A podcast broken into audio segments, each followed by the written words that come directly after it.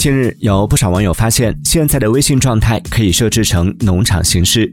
通过微信状态和表情包等组合，用户可以在朋友圈实现养动物自由。